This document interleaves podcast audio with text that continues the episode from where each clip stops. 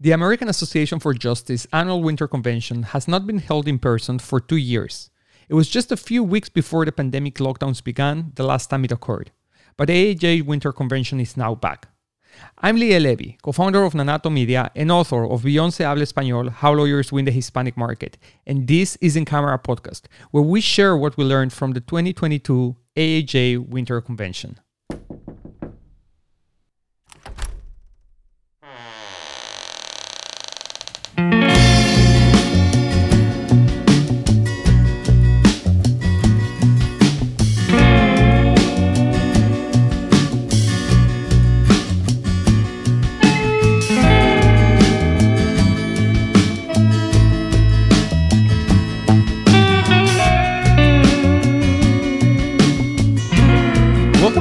Podcast Private Legal Marketing Conversations. Grace, welcome back. How are you today? Good. How are you? Good, Grace. Back after AAJ, we had the opportunity to meet earlier this week in Palm Springs. And this conversation, we're going to go over our impressions of this Winter AAJ convention, which is the first one that has taken place since COVID started back in 2020. If I remember correctly, AAJ was the last bigger conversation that took place right before COVID started. That was in New Orleans back in February of 2020. So this was the first winter convention since. There was Grace's annual convention during the summer in Las Vegas, something that was a hybrid kind of model. And I was not in attendance there. I know some of your team went there, but I think it's fair to say that this is the full-blown conference back in its usual format since then. And I think, you know, it was an interesting experience. What are your thoughts? What are your impressions, you know, now that you're looking? Hindsight, right? Yeah, hindsight. So I liked it for, you know, certain purposes and others, not so much, right? I mean, we're vendors as well as a law firm. So taking it from the vendor side, it's never really that great, right? I mean, it's AAJ and, you know, we support AAJ and the committee, you know, the PAC and everything like that. So for us, it's more about that and honestly supporting them throughout the years. But the, you know, the firm side of things, they always have fantastic tracks. You always have the ability to talk, you know, about whatever's going on right now. And that's what I like always about AAJ. Yeah, I think you're right on. AAJ is a terrific organization. It's great to support them. It's great to stand with them in what they do and what they advocate for. And as we've mentioned a week ago when we were recording our last episode, the topics, the tracks, the conferences, the presentations that they cover during this conference are quite extensive. And I think, Grace, you know, leaving the vendor experience aside, which, you know, I believe I agree with you that it wasn't necessarily outstanding or remarkable. And here's the thing, right? This is not to be blamed on the organizers from the standpoint that they could have done that better. I think there's a lot of factors that come to play when an exhibit or a hall has traction and when it doesn't. Sure that organizers can certainly think about what events, what happenings can take place inside an exhibit or hall in order to kind of like better integrate that component of the conference into the main events.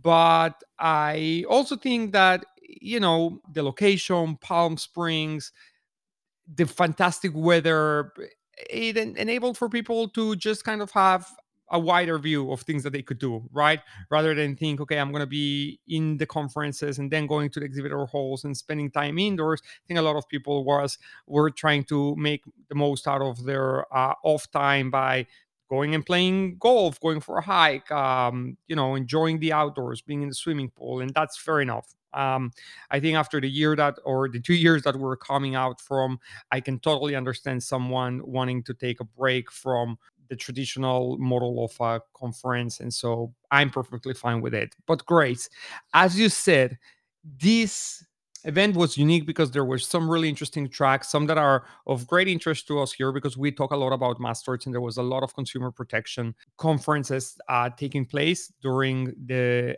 convention. So Grace, why don't we go over some of the notes that you were able to gather from these different tracks? Definitely. So, for us, a big focus is always on the mass torts tracks that they have, because they have all kinds of tracks there, right? The deposition tracks, the, trial tracks, and so on and so on. But, for me, it was always the focus of attending the specific case types that we like to look at. And one of them, and the first one that I want to talk about is Elmiron. For those of you that don't know about Elmiron, it is a bladder medication that is primarily actually women tend to be using it, and it's supposed to be helping them with their bladder problems and, basically so that they don't use the restroom constantly. It is apparently causing severe macular degeneration, which is basically issues with the eyes. And it's kind of an interesting case type because when you're past 40, obviously, a lot of times your vision you just have age-related vision issues. It's just the way it is, right? All of us get a little older and our eyes get a little weaker. So Elmiron, though, it's been so far, they're saying that the science is showing that this macular degeneration is significant enough for them to start going after it. So what happened and what they basically spoke about at the conference was that the New Jersey MDL was approved. And so that just means it's being consolidated in New Jersey, the cases. And then there's going to be a science day, which this to me, I'm a big nerd, so I love this part of it. March 25th is their science day. So that's kind of when they go over all of the different things that are, if this happened, can we try to create a causal link, right? So now they're looking at the actual science of Elmiron and how it could be linked to macular degeneration. Super interesting to me because of that. And then they actually established a statute of limitation. The 2-year SOL is June. So statute of limitations, for those of you that may or may not know, it just has to do with how quickly you have to get these things filed, based on some rules. There's, again, I'm not a lawyer, guys, so if you want anything specific, you need to speak to a lawyer. But based on my knowledge of the way cases work, the statute of limitations is 2 years, and that means you have 2 years to basically get this done and filed, because now they should know about it, right? And that's kind of the idea of discovery and all of that. Now that people know about it, you have a certain finite amount of time to file a case to claim that you had a problem with Elmiron. All right, Grace. So Elmiron, things moving forward. And I believe that's a master that you've been involved with. Yes. So I guess that's great news, right? Now, what other updates do we got? So the next one that I attended was Zantac. And there's a lot of you that I'm sure have then got involved in Zantac, right? There's a lot of people that take Zantac. So the multi-district litigation, or the MDL, is moving along. They've reduced the cancers list. For those of you that don't know, there was like 10 to 12 cancers initially, and then they just keep reducing the amount of cancers, and the criteria keeps changing each time that they find things out and or litigations are coming.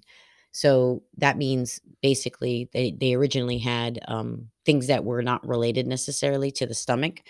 Now they've removed prostate cancer and some of those other cancers that in their mind don't necessarily match up to Zantac and its ailments, right? So that is the major thing that's happened with Zantac. Cancers being narrowed down from 10 to 7 to now, I believe, there's only like a handful, maybe 4 or 5 that they are, that they have. So a finite list of cancers for Zantac. And again, for those of you that don't know, Zantac, they dropped the generics a while back, where it's you can only have taken Zantac brand versus the Zantac and or ranitidine. So this, for it to have been carved out and then reduced and constantly reduced like this, you know, you're going to have a lot of drop off, obviously. But that is honestly how a lot of these things work. Once they find these things out and as they go along, people will drop off because they no longer fit the criteria that's being accepted at the during, you know, the multi-district litigations and as they go along. So they also have some state court venues that are available, and that includes the California JCCP, Tennessee, Illinois, Pennsylvania, Rhode Island, and Texas. So for those of you that are in those states or near those states, and you're able to file within those states, those are the state court venues that you currently have available to you to file. Again, for those of you that aren't 100% comfortable and or know about mass torts, I say just, you know, always reach out to someone like us or a company that understands what that means and how they can help you best file the cases to get your compensation for your clients.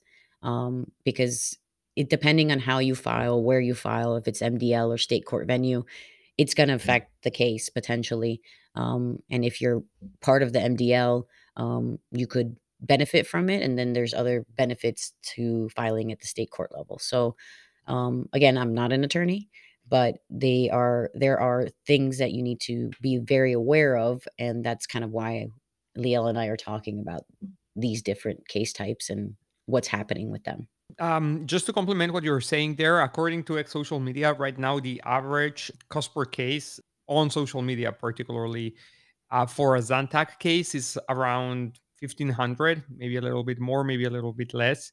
So I guess, you know, due to the popularity of its demand and of its use and how widely known it is, it's an actual case type that can be acquired for a very reasonable cost. So if you were to compare that to Elmiron, it's way more expensive because obviously it's a lesser known drug, and the cost per case here it's at $6,000 for one signed case. And so that's correct. They're harder to generate and potentially also harder to qualify.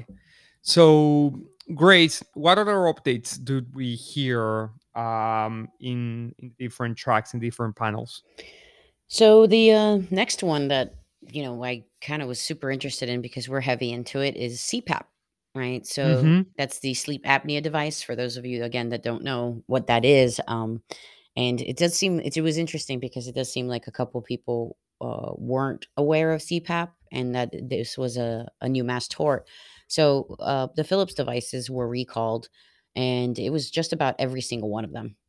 And what's happening is that the foam is degrading over time, and the foam is basically a noise dampener inside of the Philips device. And so as it degrades, it's releasing these particles into the air where you're breathing, right? Because it's a device that goes over your mouth, nose, mouth, and helps you sleep and helps you breathe while you sleep. It's for sleep apnea.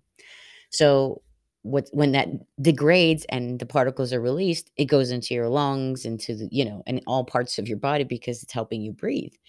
So they discussed some of the additional injuries, and that was very interesting to me because I thought that, you know, when you have asthma or certain lung related diseases already, a lot of times it makes it difficult to link it to, you know, particulate that's now being released by the device rather than the fact that you already had asthma and you're using this device because you have asthma.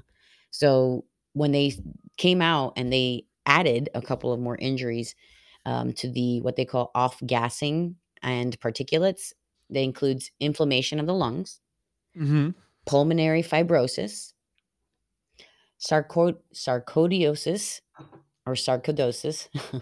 blood cancers, which that's pretty bad, obviously. I mean, any of these are horrible, but I mean, a blood cancer sucks. I mean, because this is having these particulates and that gas that it gets released because of the foam, it's really terrible. Oh, yeah. And then there's myelodysplastic syndromes and other blood disorders. And then they just kind of go down the list of nasal, facial, head, neck, thyroid, sinus, tonsils, liver, kidney, lung, right? I thought it was mostly lung, but I guess with the particulates and it actually floating around your body, it makes sense that the kidneys and the livers and your liver could potentially be affected, right? And then they added asthma. I have a caveat to the asthma. I believe it should be chronic asthma. That would be a little easier for your potential client to have it proven and create a link between the issue and the device and their injury, right? And that is if you had chronic asthma or you didn't have asthma or very light asthma at all before you started using the device and now you have chronic asthma, that's what you kind of want to be looking for. No, and then there's just one more that I wanted to add, and that was pneumonia. So, Grace, from what I'm hearing here, then basically, now they're kind of like trying to blame each other. And so that means that SoClean is blaming Philips and Philips blaming SoClean. Yeah. And so we became aware of that.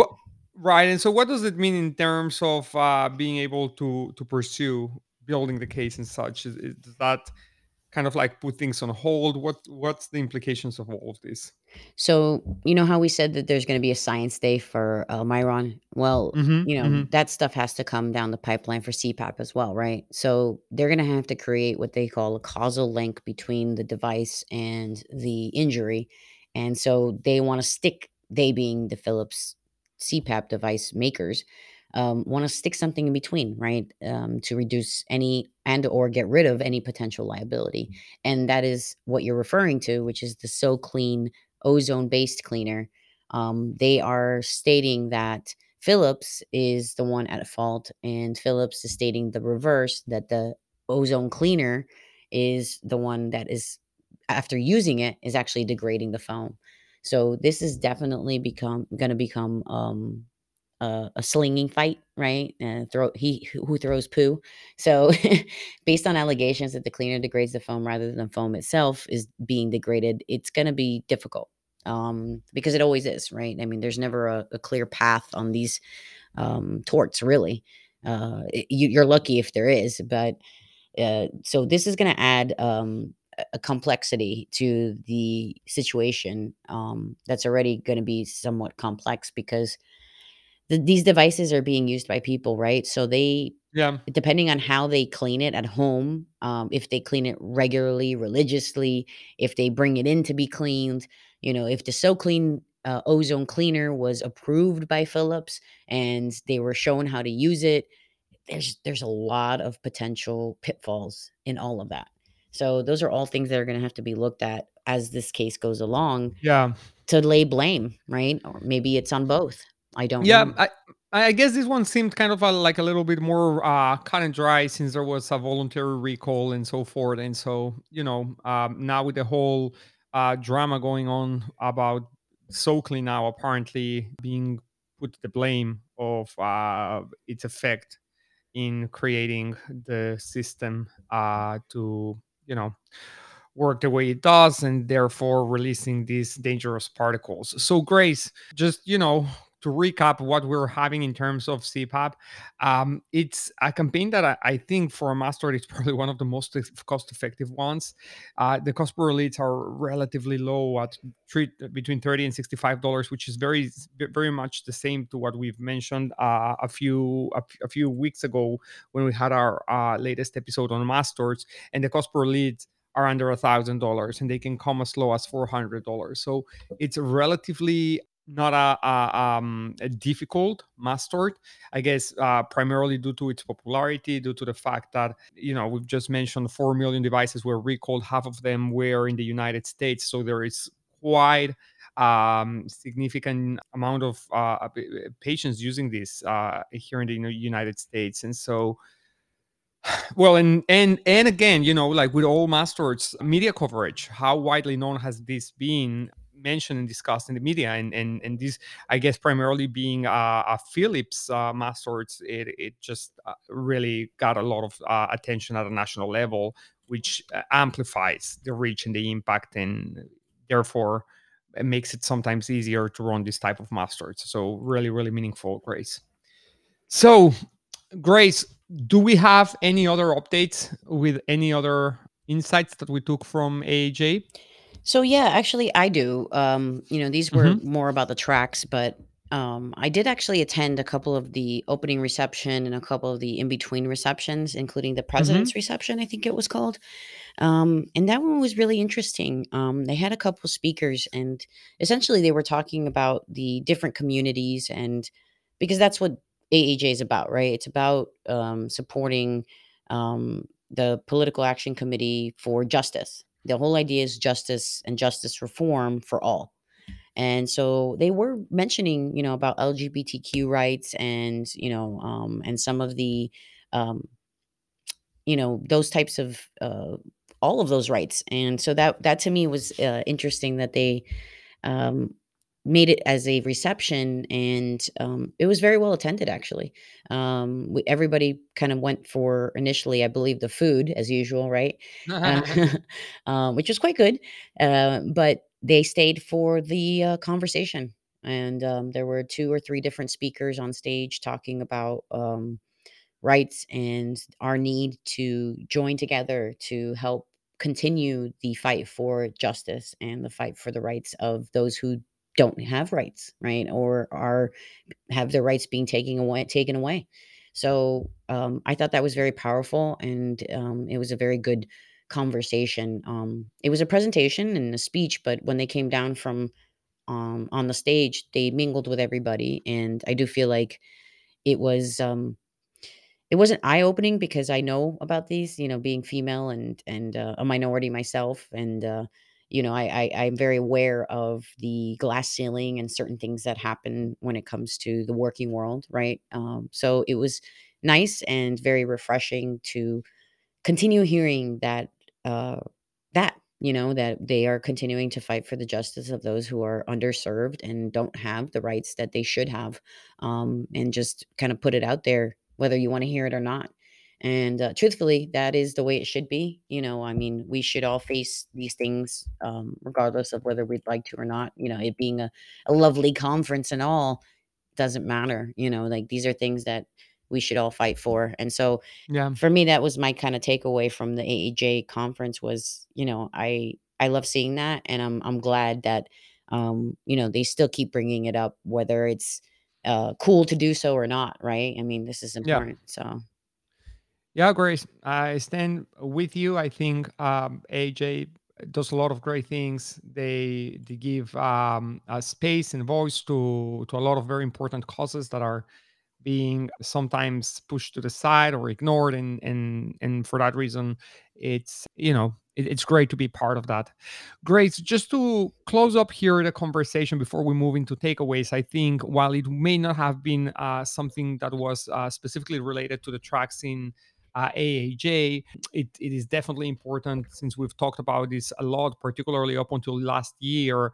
That was the Boy Scout sex abuse lawsuit, right? Which was really popular, mastered up until, I believe, November, Grace, of 2020 was when they stopped taking in more cases. Am I correct there with the timeline? I remember that there was a very, very specific limit at the time to file here these claims.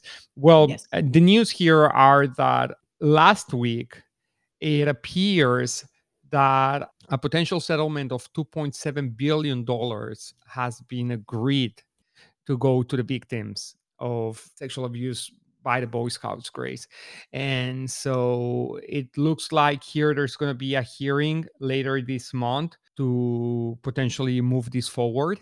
But I think this is a massive step in bringing this lawsuit to its end, and hopefully, giving some relief to the victims of it, that they've been waiting for a long time for this moment to come. So that's something that pretty much developed during and right before AAJ. And so it's very relevant. You guys have been involved on that one, right? Yes, we have. As you know, we're involved in almost every single mass tort there is out there right now. So, Grace, all right. Now that we've talked a little bit about AAJ, the conference, AAJ, the updates on mass torts, what takeaways do we have here to share with our audience?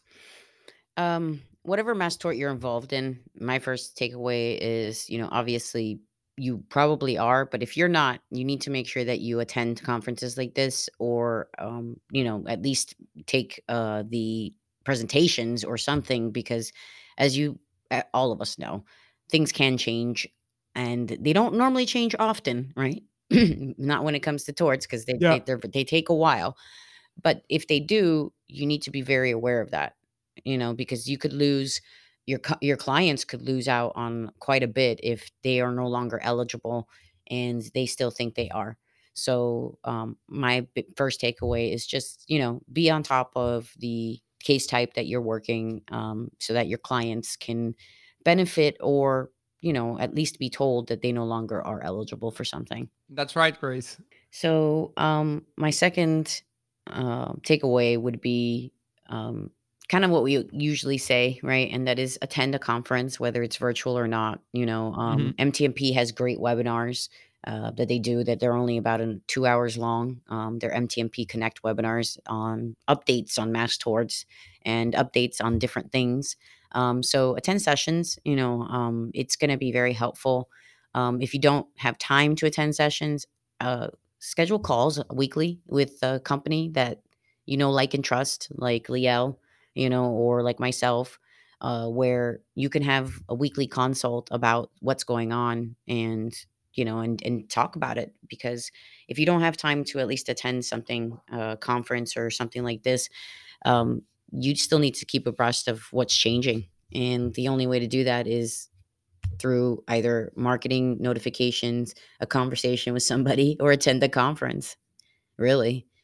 Yeah, absolutely. Call Grace. If you need updates about what's happening with mass torts, someone who's keeping her ear to the ground to know everything is Grace. That would be the right person to talk about that. Grace, I agree with you, right? Things starting to slowly but surely go back to a new normal. You name it, however you want to. And it's a good reminder that going back to normal doesn't mean that we're going back to how things were before, right? Things have changed. We've changed our way of seeing and interacting and doing certain things. So be mindful about that and adapt, right? Most importantly, adapt. Don't have just expectations that everything's going to just kind of like pick up where it left back a few years ago.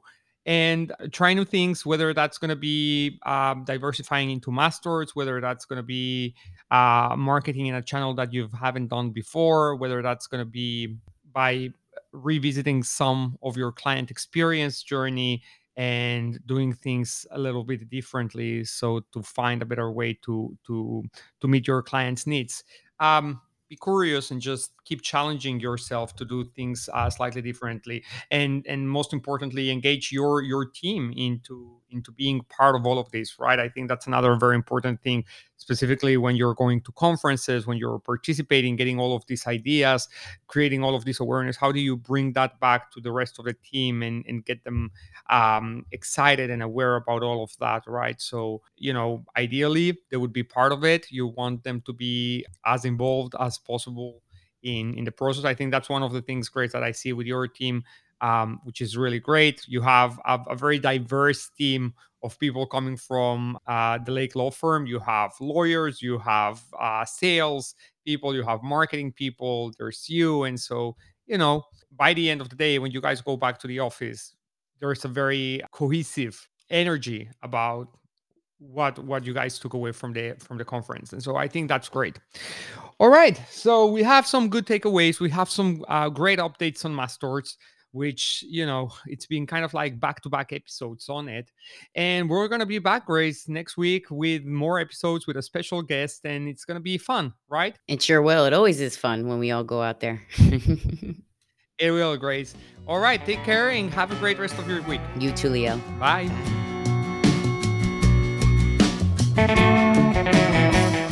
If you like our show, make sure you subscribe, tell your coworkers, leave us a review, and send us your questions at ask@incamerapodcast.com. We'll see you next week.